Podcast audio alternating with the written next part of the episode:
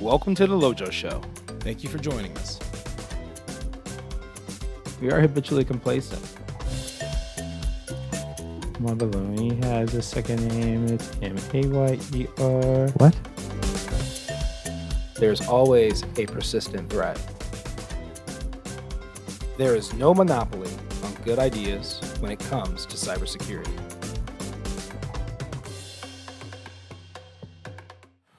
Welcome to the Lojo Show. I'm your host, Loverture Jones, aka Lojo. I have over 21 years of cybersecurity experience, and I am honored to be able to bring some of that experience to you. You may have noticed it has been a while since we released a new episode. This is because we have been working tirelessly behind the scenes to make the Lojo Show even better. We have collected a network of elite professionals with a wealth of experience who want to share their experience with you. Also, we will be working closely with our sponsor, BlackRock Engineering and Technology, to give you tools to perfect your end user training and cyber education. We also have created a Discord server where you can engage with myself, our team, and other listeners. All of this and so much more. We hope you will subscribe to the new and improved Lojo Show on Podbean or wherever you get your podcasts. Today, we are starting a new series supported by our sponsor, BlackRock Engineering and Technology. BlackRock has been releasing several infographics this month covering cybersecurity fundamentals. Joining me today to discuss these topics is my producer, Jonathan Logan. Howdy. Today, we will go in depth about the cybersecurity fundamentals you need to know. We hope you enjoy this informational episode.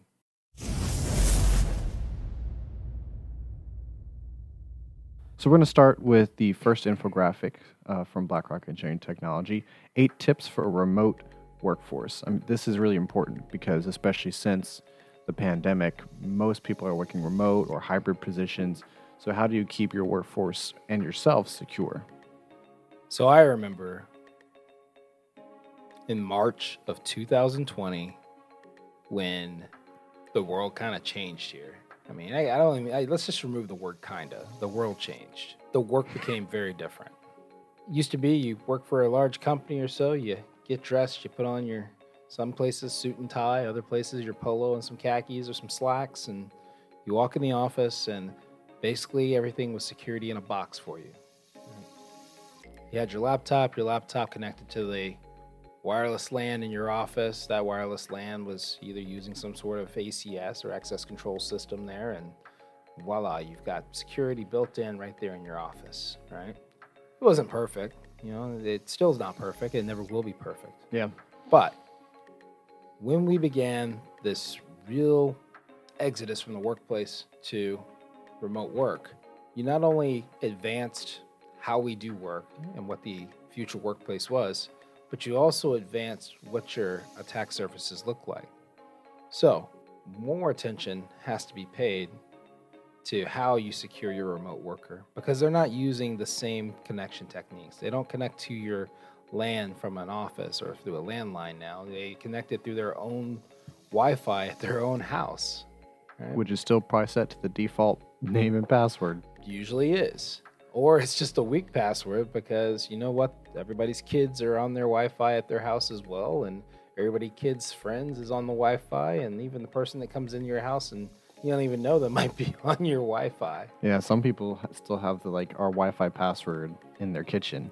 Yeah, absolutely. Absolutely. Um, I don't. That's just because my. Wi Fi password is fairly easy in the house, to be honest with you. It is a place in which you, it is your house, but I, I can tell you that most don't necessarily secure their house in the same way that their workplace would be. And I will tell you right now, the biggest offenders of this are actually IT workers. Makes sense actually, because Yeah. they're kind of sick of working on it at work, so they don't want to come home and mess with it anymore. Yeah, well, that, and also they like to tinker and play, right? And the Mm. more complex they make it, the worse it is. And that's exactly why having remote work can either it can benefit your workers in the way that hey, you know what, they're working from home, they're happier, they might be balancing their life a little bit better and stuff on that. But actually, it's proven that they work longer. Mm. But there are some really good, easy ways to really approach this if you are looking at your remote workforce. So let's talk about updates. Now, first and foremost, we get up in the morning, most of us to take a shower, right? we shave, we put our deodorant on, um, brush our teeth, put on our clothes, and we leave, preferably clean clothes.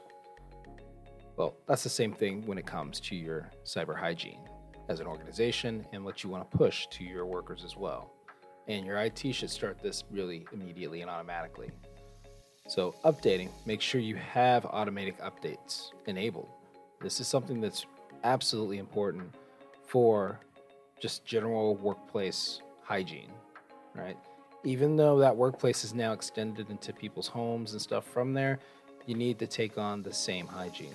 Patches, um, updates, um, all of those things are necessary to at least scrub you down each and every day and stay as clean as you can. It's not going to save everything, it's not going to make you absolutely impenetrable, but it does give you that initial start to making it much more task intensive to be exploited or for someone to exploit your organization through remote workers and through their hardware and software. Right. And I mean, if the main thing like patch Tuesday when it comes out, a lot of those are zero day attacks. And when it's zero when a patch is released, immediately if you don't patch it, someone's reverse engineering that zero day exploit and is using it to try and attack all the unpatched systems. So it's very important to make sure that you are staying up to date on your updates. I said that weird, but right. And the other part is is don't leave it into in your workers' hands to do it themselves. Right. Okay.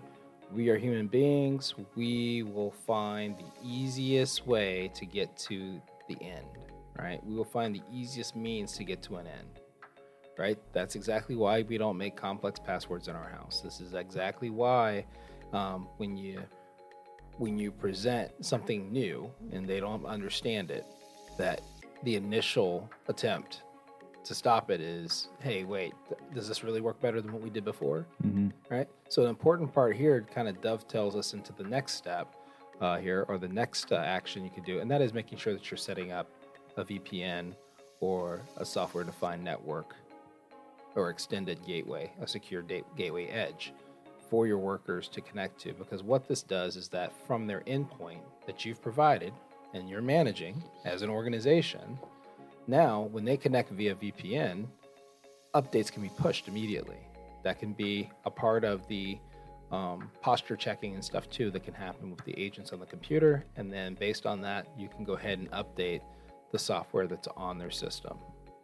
That's as simple as your Windows software, and that is as complex as your security software and stuff too. That's there, your uh, anti-malware, your antivirus and stuff too. That it's required when you make that connection or so uh, from a VPN standpoint to act just like you just plugged your laptop into your office network. You're going to push those updates. People are going to cry about it. They're going to be like, doggone it, it takes us 30 minutes to log into our computer. But you know what? It's important that you get these updates. Leading us into our next one. Now, probably one of the biggest attack vectors right now for organizations. And this is both a compliment to organizations, but also a cautionary tale. You can put out the most robust security, you can have uh, micro segmentation throughout your entire infrastructure, right? In your your applications and access for that. You can have probably the best endpoint manager out there. You can have perfect, absolutely perfect monitoring of what's going on and stuff in the organization. But it's that one employee that opens up that one stupid email, right? And answers it with their credential or clicks on a link they shouldn't click on while they are connected, right? Uh, this, from a phishing standpoint, making sure that you're watching out for phishing as an organization is absolutely important. So, when you provide email or email service, I would say one of the things that has absolutely blown my mind over the past, you know, two or three years here are the tools that you can use for anti-phishing. Google has an anti-phishing capability and stuff within it, right? Office 365 and stuff for Outlook and stuff too. These are there, but little a lot of times people don't configure these, right? Or they'll go ahead and look outside of the bounds and go, hey, you know what? I want to use another third party software application or so to do this. You can do that. You can have it done by a service provider. But one of the things is that You know, if a cyber criminal really wants to look for the easiest, fastest, quickest way to make their way into an organization, especially one that has, let's say, 15, 16, 17, 18,000 people, is to look at the employees is as the path of least resistance. They are the path of least resistance. And the reason why is because we're fallible. And I've said this before we are fallible as individuals. We're fallible as individuals, especially when we are working at home. We're fallible as individuals in the fact that now we are absolutely addicted to making sure we read every single email and that we reply to it this is known. This is known in the community. This is known by work by by by by bad actors, and you know, you as an employee are going to be targeted. Your employees as an organization manager or executive, they're going to be targeted. There's going to be phishing scams um, and everything. So, being able to provide training, right? Tools that are in in there to be able to provide training and phishing exercises and looking at the click rate and stuff too for phishing emails um, being able to understand that and also being able to engage your employees uh, on their you know cyber posture cyber knowledge and stuff too is an important part to be sure that you're doing on a regular basis um, as an organization that has remote workers passwords passwords okay here's a tip for passwords right you want to make sure as an organization that you don't make the passwords easy still. I mean, this is kind of one of the oldest rules in the book right now, mm-hmm. right?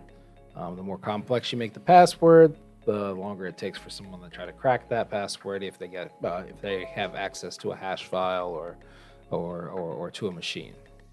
So yes, you want the complexity there. Here's the key. Like I said, you are operating both on um, now a less secure network, you're attaching to a home network in this case, um, likely with the default settings all there still. Password is really your first line of defense when it comes to your actual laptop or endpoint or device that you're going to use, even if it's your mobile device, right? So, password complexity, uh, making sure that you are also expiring passwords, old ones, because people like to reuse passwords. I can't tell you how many times I found that you have a password that you um, that's uh, been um, a password that's been uh, compromised, that's maybe even been on for sale on the dark web, or even even identified by your you know, provider like Google or so on that. Mm-hmm. Well, you'll find that people have used the same password for their work computer. Right. Right across the board. Like Reddit, Reddit just had a breach where that's like one point something million passwords were leaked, and I was wondering, I'm like, I wonder how many of those passwords can be used on people's home network or even work devices. Mm-hmm.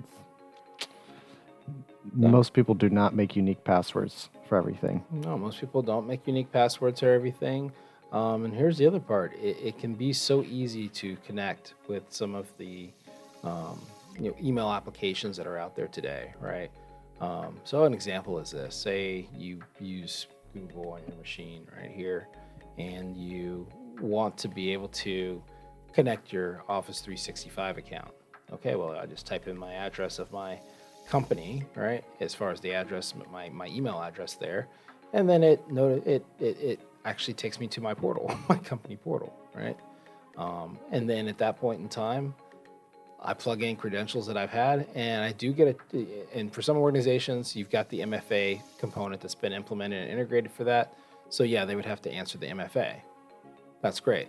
But if you're an organization that didn't do that, you now have a pretty large vector, attack vector there, right? Mm-hmm. So it's very easy to overlook and oversee these types of things. You know, a lost mobile device now is almost like the key to the world. Mm. Right? You leave a device open, it's out there, it's just sitting, and there's the opportunity for bad actors or even mischievous people to be able to grab that particular phone or grab that particular item and uh, go in and do what it is that they want to do. And if they're savvy, then guess what? Your organization is at risk because if you are a trusted insider of the organization, then you can have free reign of that. Right? So again, password stuff tells me into MFA. So passwords have been, even though they're the most popular first line of defense, they are also the weakest line of defense, Right. right? So you've got multi-factor authentication. So factors there, right? Something you know, something you have, something you are. Uh, these are things that are, are are very important, and a lot of organizations right now have moved to things like Microsoft Authenticator or Google Authenticator, and some orgs use their own little authenticator too, right? Or the challenge to your cell phone number, Right. Right? So many ways that this comes into play, and they are good. They're very good and easy ways to make it more complex to be able to um, to be able to uh, exploit your organization. Um, you as employees who are listening to this, you know, just an idea there. I know that MFA is a horrible user experience, right? nobody nobody likes MFA initially because it is the user experience sucks. You're sitting there, you're working on your laptop, you stop, you leave, right, and then you come back. Hey, I've locked this computer. I've locked this item as far as on the application. It's like, hey, you gotta, you gotta, you gotta submit another uh, another code. Right. Please open your authenticator and type in this code. Oh, great. You know, again, it, you are messing with my convenience, right? Mhm. This is my convenience. I can't get stuff done in the, the, the quick in the at the speed that I want to get it done. Right. Yeah. So most people find it absolutely inconvenient. I find it inconvenient. I really do. I find it inconvenient. I know, I even know that I know why I'm doing it. I know how I'm doing it, but it just really, really sucks when I'm trying to do something fast and I got to type that stupid code in, or I got to search through the little apps all through my phone to find my authenticator app and pull that up and look at it. Right, and then usually I got multiple things in my in my in, my app there, Right. and you know the likelihood is I'll type in the wrong one into the wrong system, and then I don't get in. So Or it expires like right as you finish. Oh, finish yeah, typing or it it in. you gotta expires. do the whole thing It all over again. highly inconvenient for you sometimes as a user, but it is absolutely necessary. Your convenience sometimes just does not outweigh the potential loss for your organization. And you definitely want to keep your organization running there because that is also, you know, your career too. hmm Right. That that redundancy will catch more threats than if you just have the one, you know, your password or you know just a, a default firewall stuck up there. Like you need to have configuration and redundancy in place to help actually protect your organization. You can't just mm-hmm. slap something on it and call it good. Yep. Yep. That's exactly it, man. Other rule here is keep it separate, man. You mm-hmm. know, don't let the peas touch the carrots. All right? Don't let the peas touch don't the carrots. Don't let the peas touch the carrots. If and the- what am I getting at here when I say don't let the peas touch the carrots? if the bacon touches the broccoli, throw out the bacon. You know what? Bacon goes on everything, though. That's I mean, true, that's the exception. All right, bacon can go on everything. All right, but you know, at this point, the peas and the carrots. All right, you have your work computer, the peas, and you have your home computer, which is the carrot. Now, I'm a Mac guy. I love Macs. I love my Apple stuff. I enjoy it. I enjoy the convenience of it, right? And uh, funny enough, I know more about a Mac than I do about Windows now Wow. right? Just like I still actually know more about Red Hat than I know about Windows. I use it begrudgingly. I am begrudged when I use, Lojo is machine. begrudged. right? now, I have that begrudge because I run Windows applications on my Mac. But what I will not do, I will not commingle my work with my personal computer Mm, right? Don't do that. Make sure, as an organization, if I'm talking to organization leaders, that you put in preventative measures to not allow for that. Yep. And some of that is one, being able to identify devices that are yours, manage devices, and only allowing those managed devices to intermingle with your work applications, your documents, and stuff too for that. Locking those in place. There are plenty of features and stuff too that are rich within Microsoft 365 as well as within Google Workspace that allows you to really, really at a granular level um, lock that down and prevent that from happening. All right. To the employees, this is an area that can be potentially dangerous for your organization and for you. Cross pollinating your work data with your private data and devices uh, from there not only introduces your work to your home, but it also it introduces your home to your work as Right. well. Right? Two way street. it's a two-way street and it can it can lead to some embarrassing situations right we are let's let's face it we're all savvy on facebook these days. We're all savvy pretty much on instagram and twitter and all these things too. And you know uh, to be honest with ourselves too we do things on those areas pictures media comments statements and all those things that ordinarily we don't want our coworkers to necessarily know right? Especially those who are in charge of us, Mm-hmm. you know, with that, because it may reflect something that's unprofessional, even though it was intended to be in a personal life, but now it's in your professional life. So you're the one in that case to blame for introducing something that was personal and part of your privacy into your workplace. That's your fault. Yep. And if it's something that's against your company policy from that, and you're saying it's an accident, guess what? You still broke policy in that instance. So mm-hmm. there are repercussions for that. Now, from a cyber standpoint, likelihood is that your home stuff is less secure than your work stuff. So if you're pulling up your emails and downloading that, downloading content and stuff that's supposed to be for work to your personal computer, well, that Norton antivirus or McAfee or whichever antivirus that expired two years ago and it just pops up and you keep hitting the X button on it because you don't feel like spending $15.99 to update that license, guess what? Now you are suscepting, now you are susceptible to having an incident based on the fact that you're on your home computer.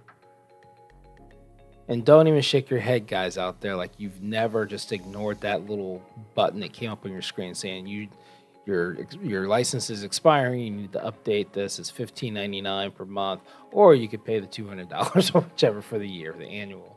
Don't act like you didn't ignore those. I know you ignore them. Okay.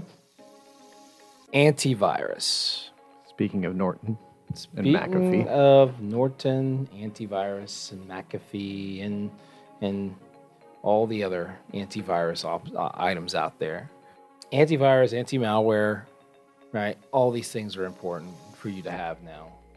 Um, listen, it will stop at least ninety-eight percent of what ails you, whether it's hey additional ransomware as far as it's being hidden through malware and inserted through malware.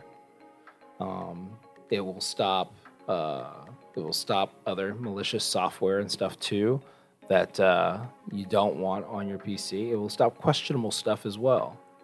It doesn't stop everything, and that's why I said 98%. But it's nice to only have to worry about the 2% that's there, right? The other part is is that yes, antivirus also tends to be inconvenient for folks if you're trying to attach uh, different uh, items to your computer, download certain uh, packages and items to your uh, to your work computer. A lot of times you've got antivirus and or endpoint managers and stuff too. In that case, that are going to prevent that. So you, maybe you're not going to be able to go to the sites that you want to go through, go to, because those sites are meant for you to do that on your personal computer, Right. not on your work computer. But again, it's creating a depth of security capabilities that will give you a likely good outcome when it comes to protecting your organization and protecting your uh, and protecting your, uh, your your crown jewels and things that you are interested in as well. Again, it's bi-directional, both your home and your work in that case. So, antivirus it does it helps to neutralize threats, you know, immediately after you see them, and that is one of the things that is a uh, a, a positive on antivirus. Organizations usually have this already bound as far as in their standard distribution for their computers. Um, so a lot of times these things are pushed, and if not, then you need to have a discussion with your IT manager and your cybersecurity, you know, manager, engineers and stuff on that because again, it's one of those basic hygiene areas that should be solved. Last but not least, here's the magic of things, right? Whitelisting. Used to be that, hey, the whole world here can get in, but I'm going to block these few, right? Well, still, still, the whole world can get in, right? If you if you have let's let's put it in this context. If you're at a club, you got a bouncer standing at the door, right? And that bouncer is making the decisions kind of on their own on who gets in and who doesn't get in. Well, then you're probably going to have more people that get in that you didn't want to get in. Right? Human error, that's just what it happens, right? So whitelisting really denies everything until you explicitly say it's allowed. That's what whitelisting is. So now imagine this the bouncer is standing at the door. He or she has a list. And if you're not on that list, then you're not getting in.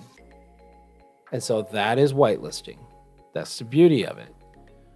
There are software applications, there are firewalls, there are proxies, there are all sorts of capabilities that you can uh, install, even in your email and stuff too, that allows you to whitelist. And that way, you are now shrinking your attack surface because now you have a purposeful list of people, emails, services, applications that can actually interconnect or interact or integrate into your environment and for you to be able to use it.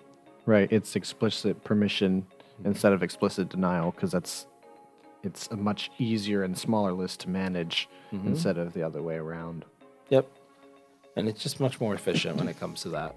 Even if something goes wrong, well, now I don't have to search all, you know, million or whichever addresses and stuff from there. I just go, hey, which one address is it that we're not getting here, right? Mm-hmm. Or which user was not allowed to have, or which user has explicit rights to use these resources. So Whitelisting is a very effective way and effective tool for doing that. On that note, uh, let's go ahead and jump into the defense in depth cyber uh, infographic from BlackRock Engineering Technology, because we kind of talked about some defense in depth concept and um, tools we can use. So let's go through that.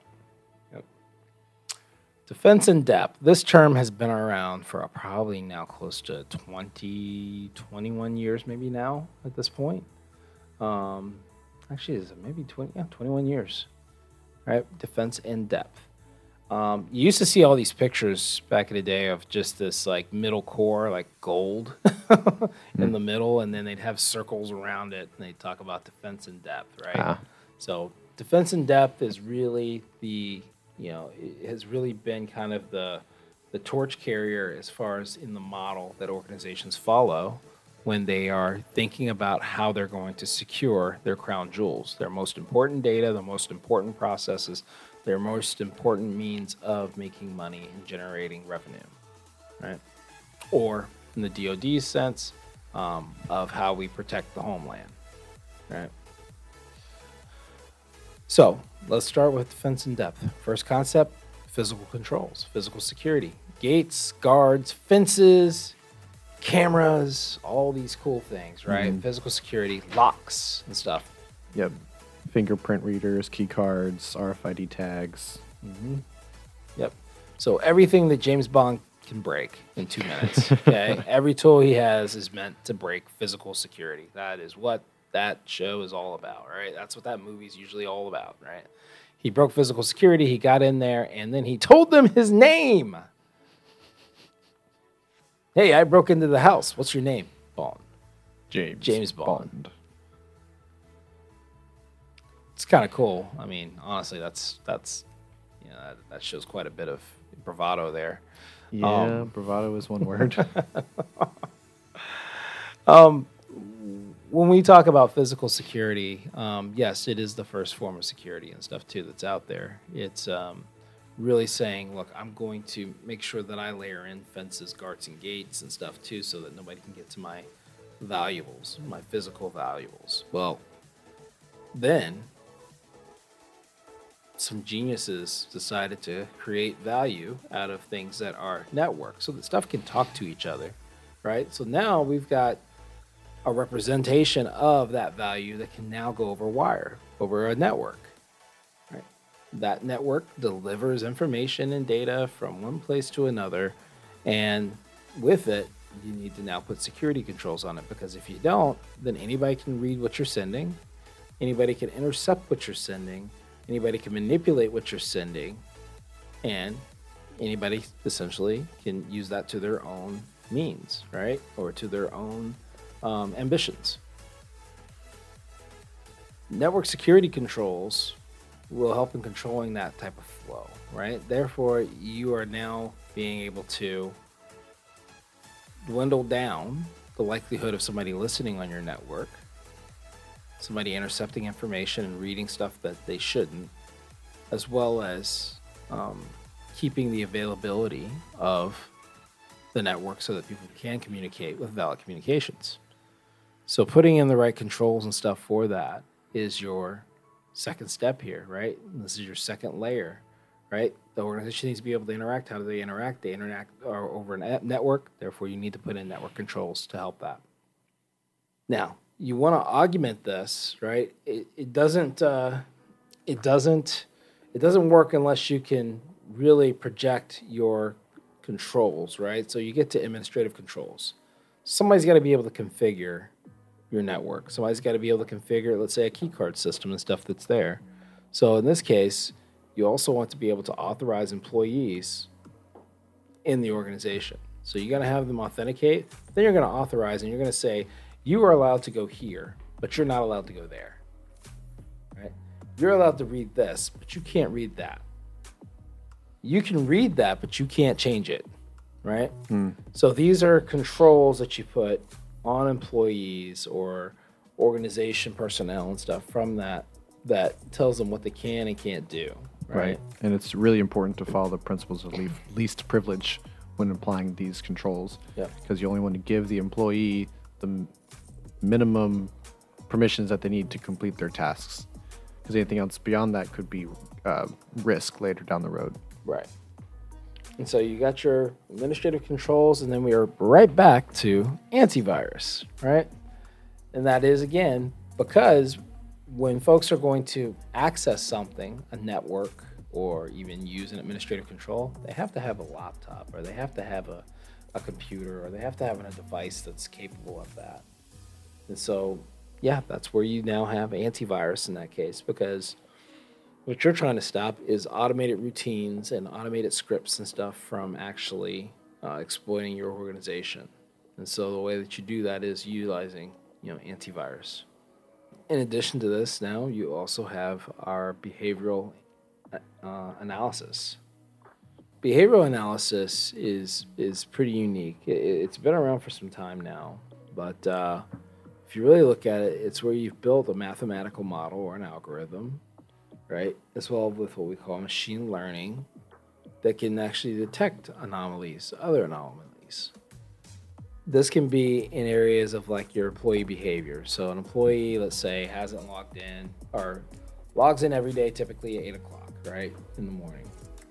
Uh, does their work, finishes their work usually around three o'clock or four o'clock, right, and they're out. Yet now you see them log in at two o'clock in the morning mm-hmm. right? So behaviorally, that doesn't match what this employee's um, practices are. It doesn't match.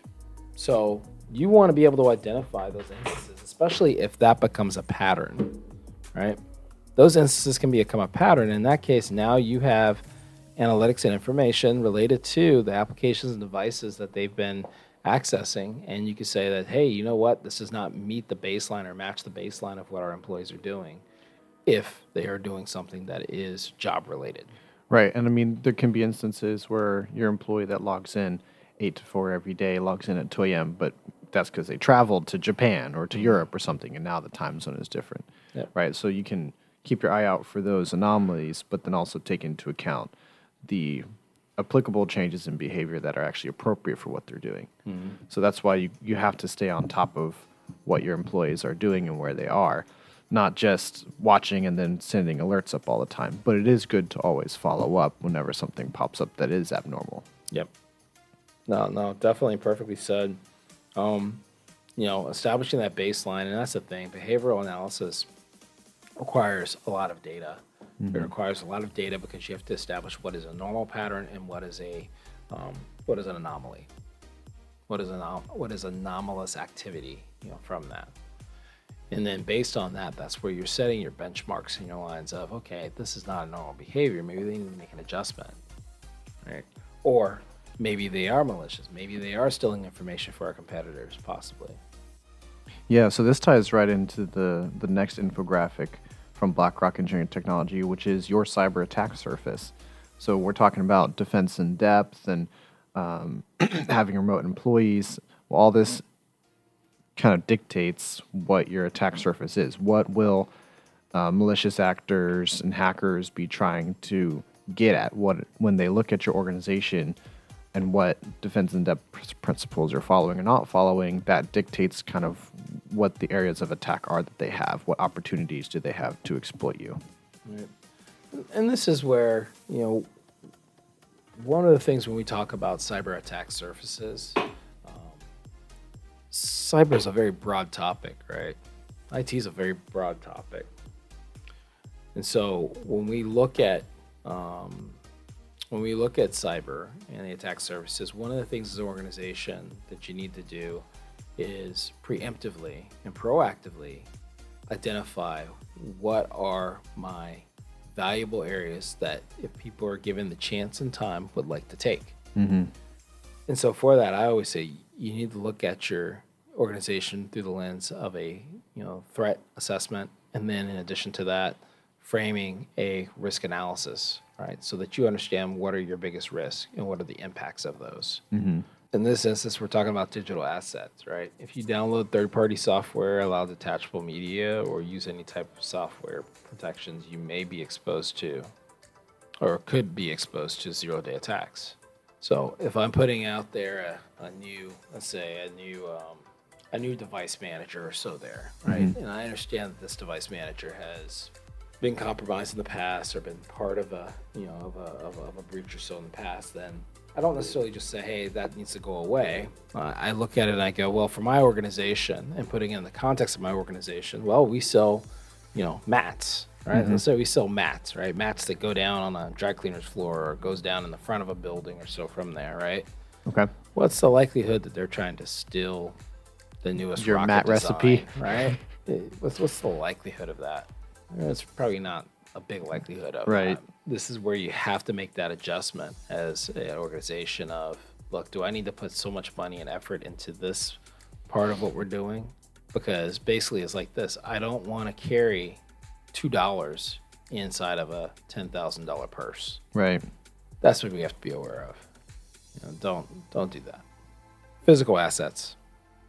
So physical assets, I mean, these are things that can be physically lifted up, stolen, taken, put down somewhere else, right? Mm-hmm. So again, this is where you have your physical security and stuff too that needs to be in place, right? Because your attack surface, if you don't have a fence or a lock gate or a locked door or uh, a roving um, security guard or so uh, for your organization, and in particular, let's say for people at home, right?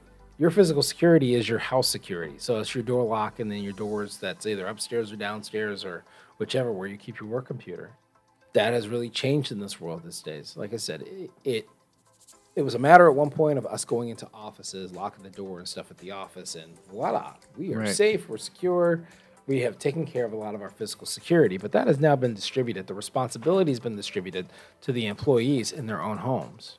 Some of which are trained, some of them which are not trained. So what does that give you? Well, it's going to give you a mixed bag of issues. Right. A mixed bag of issues is this, right? If you have computers, hardware, software, phones, uh, cameras, etc., there's risk.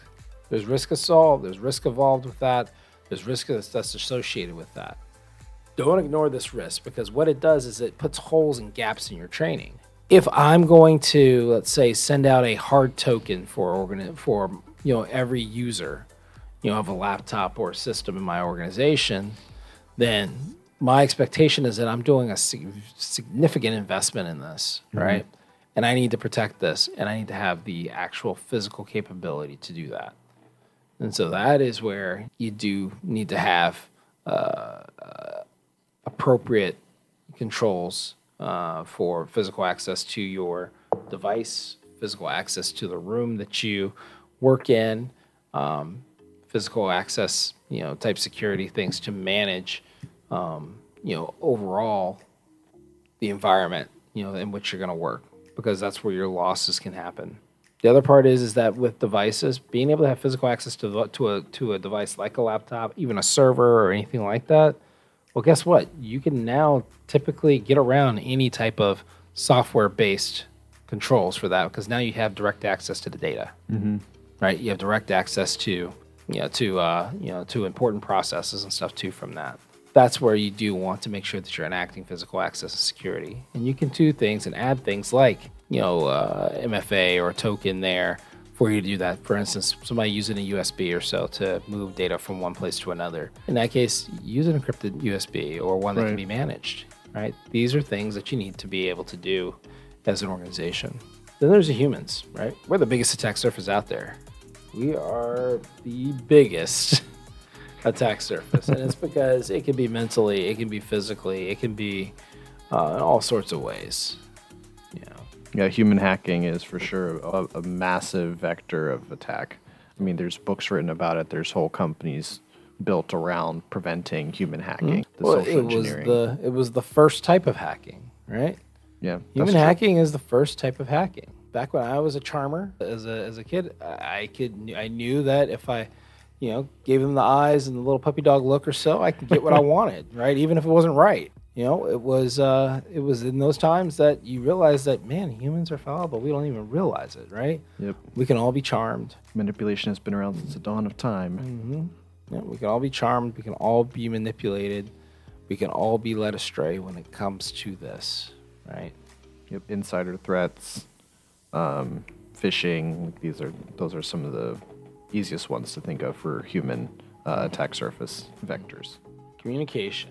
Whenever we use communication or for communication inside of our organizations, you have to be aware of that attack surface. So I, I, t- I went back to you know 2020, right, where now you now have more work computers than ever on home Wi-Fi's. Communication is essential for you to do work. You have to communicate. For you to do work now, you have to do or have a Google Meet or a uh, Zoom or I can't remember the name of that one. The other one. Yeah, Teams. I hate that one. But um, Teams is a necessary evil. It's there. Um, I don't like it as much as I like Zoom, but you know, Yeah, the interface is not as good. yeah, yeah. But you know what? Most companies that was one of, that was one of the first solutions that they put in when they went over, especially within our aerospace and defense companies and stuff too. From that, that Teams was kind of the the thing, right? And they did a good job of making sure that they made Teams um, a a defense version for it, so that folks could indeed interact um, remotely, you know, together, collaborate and stuff for it. So it's it's it is. So it, it that's that's one of the things. But again, this is where we have to look at the internet connections that organizations have because that leads you to everywhere, right? If you have teams and you're sitting on an insecure network, well, guess what? Now there's ways to be able to intercept that information and data and stuff too on that network because now you're sending voice, video packets, and everything else across your network. However, again, it's in an app and there's a lot of security that has been put in place. So, making sure that that is a managed endpoint again before you put it on a network or before you as an organization allow your employees to do it is absolutely essential because that creates a huge vulnerability for your org. Because we want and have that need to communicate, we will always be communicated or connected now. So when we think about that communication and stuff too from that end, we need to have um, good, solid security, um, security uh, capabilities, techniques, software, and uh, just overall ability. Right, and, and it's not for communication. It's not just making sure that no one can listen in, but also make sure that no one can cut off your communication as well. Because Mm-hmm. you have to have that availability. Yeah. Yep. No, good point. I mean, basically, the lack of availability and stuff of communications is going to be probably the you know probably the most uh, crucial thing for an organization because that stops you from working. Right, without stops communication, there's no progress. Right. It stops you from, you know, having the progress that you need an org to be profitable. And then if we translate that into, let's say, a government or DoD need, now you're being distracted from the mission because you can't get on, you can't communicate. This is one of the biggest issues that we saw in aerospace and defense industries and stuff there, especially for companies that are doing contracts and have government computers taking an hour and a half, two hours, and sometimes three hours just to be able to log into their PCs. Yeah, so I think that that's a good place for us to stop for this episode. We'll go over the other three uh, infographics in our next episode from Black Rock Engineering and Technology. So, if Lovicher, you want to wrap us up. That's all for this episode of The LoJo Show. If you want to see updates on the show, its upcoming guests, and more, follow our LinkedIn or our new Twitter page. If you have questions for LoJo or want to come on the show, you can send us an email at officiallojoshow at gmail.com or join our new Discord server. You have to follow our LinkedIn page to learn how to join. With that, we will say goodbye, have a great week, stay safe, and stay secure.